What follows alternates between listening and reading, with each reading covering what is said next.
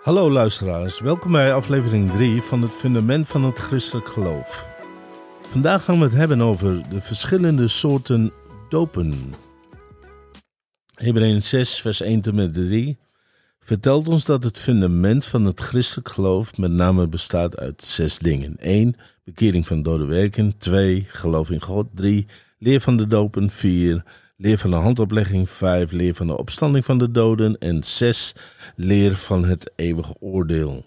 Vandaag willen we even kijken naar de verschillende soorten dopen, oftewel de leer van de dopen. Het werkwoord dopen betekent letterlijk onderdompelen en niet besprenkelen. Bijvoorbeeld in de tijd van Jezus werden kleren gedoopt in verf. Het kleed werd ondergedompeld in de verf en de verf kwam in het kleed. Er bestaan dus bij verschillende kerken verschillende interpretaties van het woord dopen, maar letterlijk betekent het gewoon onderdompelen. Maar dat is niet waar ik nu over wil hebben. Wist u dat er verschillende soorten dopen bestaan? Wanneer de Bijbel spreekt over de leer van de dopen, dan spreekt het niet alleen over de waterdoop. Het woord dopen wordt hier niet alleen bedoeld als een werkwoord, maar ook als meervoud. Er bestaan dus verschillende soorten dopen. Laten we kijken over welke dopen de Bijbel over spreekt. 1. De doop van Mozes. 1 Korinthe 10, vers 1 tot en met 2 zegt het volgende.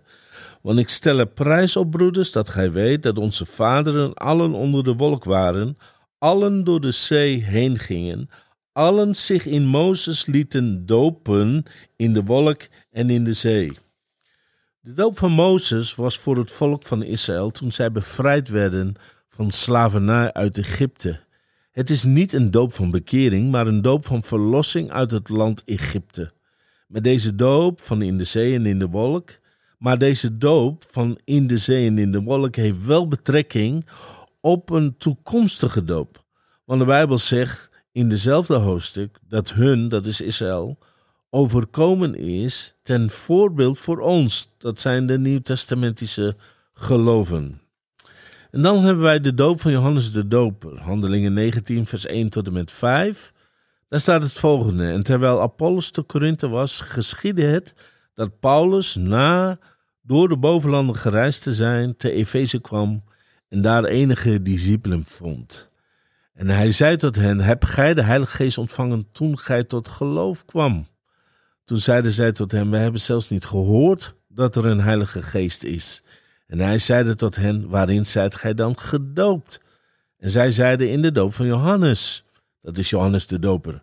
Maar Paulus zeide: Johannes doopte een doop van bekering en zei tot het volk dat zij moesten geloven in hem die na hem kwam, dat is in Jezus. En toen zij dit hoorden, lieten zij zich dopen in de naam van de Heer Jezus. We zien hier duidelijk dat de doop van Johannes een doop was van bekering. Het was niet een doop zozeer alleen van het geloof in Jezus Christus. Dit zijn dus twee verschillende dingen. De bediening van Johannes de Doper moest, moet nog geplaatst worden in de bedeling van het Oude Testament, alhoewel zijn werk weliswaar beschreven staat in het Nieuwe Testament. Hiermee wil ik niet suggereren dat bekering niet belangrijk is. Ik wil alleen benadrukken dat het een andere soort doop is dan de waterdoop door het geloof in Jezus Christus. Anders had Paulus die discipelen in Efeze ook niet opnieuw gedoopt. Het is dus voor volstrekt geoorloofd om je opnieuw te laten dopen indien je als baby al gedoopt bent. Nogmaals, dit zeg ik niet om te laten zien dat de kinderdoop niet deugt. Integendeel, het is toch geweldig wanneer je ouders jou op jonge leeftijd aan de Heer hebben toegewijd. Dat is precies het punt. Je ouders hebben dat gedaan en niet jijzelf. En daarom komen we nu bij het volgende punt. De doop als opdracht van Jezus. Matthäus 28, vers 18 tot en met 19. En Jezus trad naderbij en sprak tot hen, zeggende: Mij is gegeven alle macht in de hemel en op aarde. Ga dan heen en maakt al volkeren tot mijn discipelen en doopt hen in de naam van de Vader en de Zoon en de Heilige Geest en leert hen onderhouden al wat ik u bevolen heb. Hier spreekt Jezus over de waterdoop voor de gelovigen. Wij dopen dus in de naam van de Vader, Zoon en Heilige Geest, in de naam van de Heer Jezus Christus. voor een ieder die één gelooft. Want wij hebben het hier dus niet alleen over een algemeen geloof, maar een persoonlijk geloof. Dat Jezus voor jouw zonde gestorven is, maar ook dat Hij weer opgestaan is en leeft. Door dit geloof worden wij wederom geboren, oftewel opnieuw geboren in het koninkrijk van God. Net zoals je geboren wordt in een land, word je automatisch een burger van het land, als dat goed is. Wel, als je geboren wordt in Gods koninkrijk, word je automatisch een burger van Gods koninkrijk met alle plichten en rechten van dien. En twee, je laat je dopen omdat je een discipel van Jezus wil zijn. Het is overduidelijk dat het hier spreekt over een persoon die voor zichzelf een weloverwogen geestelijke beslissing heeft gemaakt om gedoopt te worden. Een ware discipel van Jezus is iemand die onderhoudt wat Jezus ons bevolen heeft. Het is niet iemand die alleen onthoudt wat Jezus ons bevolen heeft, maar het niet doet. Onderhouden is meer dan onthouden. Onderhouden betekent doen. En dan bestaat er in de Bijbel ook nog zoiets als de doop met de Heilige Geest en met vuur. Matthäus 3, vers 11. Ik, dat is Johannes de Doper, doop u met water tot bekering. Maar hij, dat is Jezus, die na mij komt, is sterker dan ik. En ik ben niet waardig hem zijn schoenen na te dragen. Die zal u dopen met de Heilige Geest en met vuur. Uit deze tekst is het overduidelijk dat Johannes met water doopt en dat Jezus doopt met de Heilige Geest en met vuur. Sommige mensen menen dat de doop met de Heilige Geest alleen voor zijn discipelen was en niet voor ons in deze tijd. Dit is wat ik denk echt een onjuiste redenering, omdat de Bijbel zelf zegt dat het ook voor ons is, nu. Handelingen 2, vers 38. En Petrus antwoordde hun: Bekeert u en een ieder van u laten zich dopen, dat is de waterdoop, op de naam van Jezus Christus, tot vergeving van zonden. En dan zegt hij verder: En gij zult de gave van de Heilige Geest ontvangen, want voor u is deze belofte, en voor uw kinderen, en voor allen die verre zijn, zoveel als de Heere onze God ertoe roepen zal. Uit dit vers kunnen we op zijn minst vier dingen halen. Eén, bekering is nog steeds actueel voor een gelovige.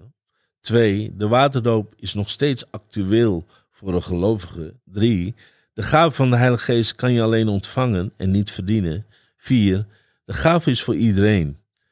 Het is dus voor allemaal. En het is voor hen die verder zijn. Hier spreekt hij over mensen die voor hem, dat is Petrus, nog in de toekomst waren. Mensen zoals wij. We moeten begrijpen dat iedereen die echt in Jezus Christus gelooft, de Heilige Geest al heeft ontvangen. Maar niet per se de doop met de Heilige Geest ontvangen, heeft ontvangen. Je kunt niet wederom geboren worden, namelijk zonder de Heilige Geest. Door de wedergeboorte wordt men, wordt men door de Heilige Geest gedoopt tot het lichaam van Christus. Want er staat geschreven: door één geest zijn wij, zijn wij allen tot één lichaam gedoopt. Het zij Joden, het zij Grieken, het zij slaven, het zij vrijen. 1 Korinthe 12, vers 13. In de wedergeboorte is de Heilige Geest de doper. Maar dit wil niet zeggen dat men automatisch dan ook de waterdoop bijvoorbeeld heeft ondergaan.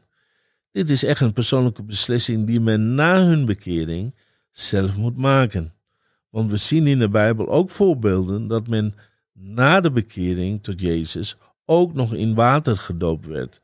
Neem bijvoorbeeld het verhaal van de kamerling uit Morenland, handelingen 8, vers 26 tot en met 38. We moeten deze verschillende dopen dus niet door elkaar halen. Maar het is heel simpel te begrijpen. 1. De waterdoop. Een mens is de doper. Het is een mens die jou doopt in water. Bij de wedergeboorte is het de Heilige Geest die de doper is. Hij doopt jou in het lichaam van Christus door de wedergeboorte. Bij de doop met de Heilige Geest is Jezus de doper. Hij doopt jou met, geest, met, uh, met de Heilige Geest en met vuur. Dit zijn dus drie verschillende doopervaringen die voor een gelovige is weggelegd. Het doel van de waterdoop is om een uiterlijke getuigenis te geven van een innerlijke werking, namelijk de wedergeboorte. Het doel van de doop tot het lichaam van Christus is dat wij daadwerkelijk een deel van Christus zijn geworden. Dus niet alleen in theorie, maar in de geest zijn wij één geest met Hem geworden. Dat is wat de Heilige Geest doet. En het doel van de doop met de Heilige Geest, die Jezus Christus doet, is om getuige te zijn met kracht. Want door de doop met Gods Geest worden de gaven van Gods Geest ons ter beschikking gesteld. Een gelovige die niet de doop met de Heilige Geest heeft ervaren, zal niet kunnen wandelen in de manifestaties van de gaven van de Geest. Zelfs Jezus, alhoewel hij geboren was uit de Heilige Geest, had geen wonderen en krachten gedaan, pas nadat de Heilige Geest op hem neerdaalde in de gedaante van een duif. Nou, als je wil weten wat de gaven van de geest zijn, moet je 1 Korinthe 12 lezen. Het is niet alleen dat men in tongen kan spreken, zoals 1 Korinthe 14 over spreekt, maar alle gaven van de geest, zoals de geest het wil. Wonderbaarlijke genezingen en krachten behoren tot de gaven van de geest. Een andere keer zal ik misschien hier verder op ingaan. Oké, ik hoop dat je opgebouwd bent door deze les. En dat je over dit soort dingen verder zult nadenken. Maar voor nu wens ik jou heel veel zegen en tot de volgende keer. Want dan gaan we het hebben over hoe God jouw handen wilt gebruiken. Tot de volgende keer.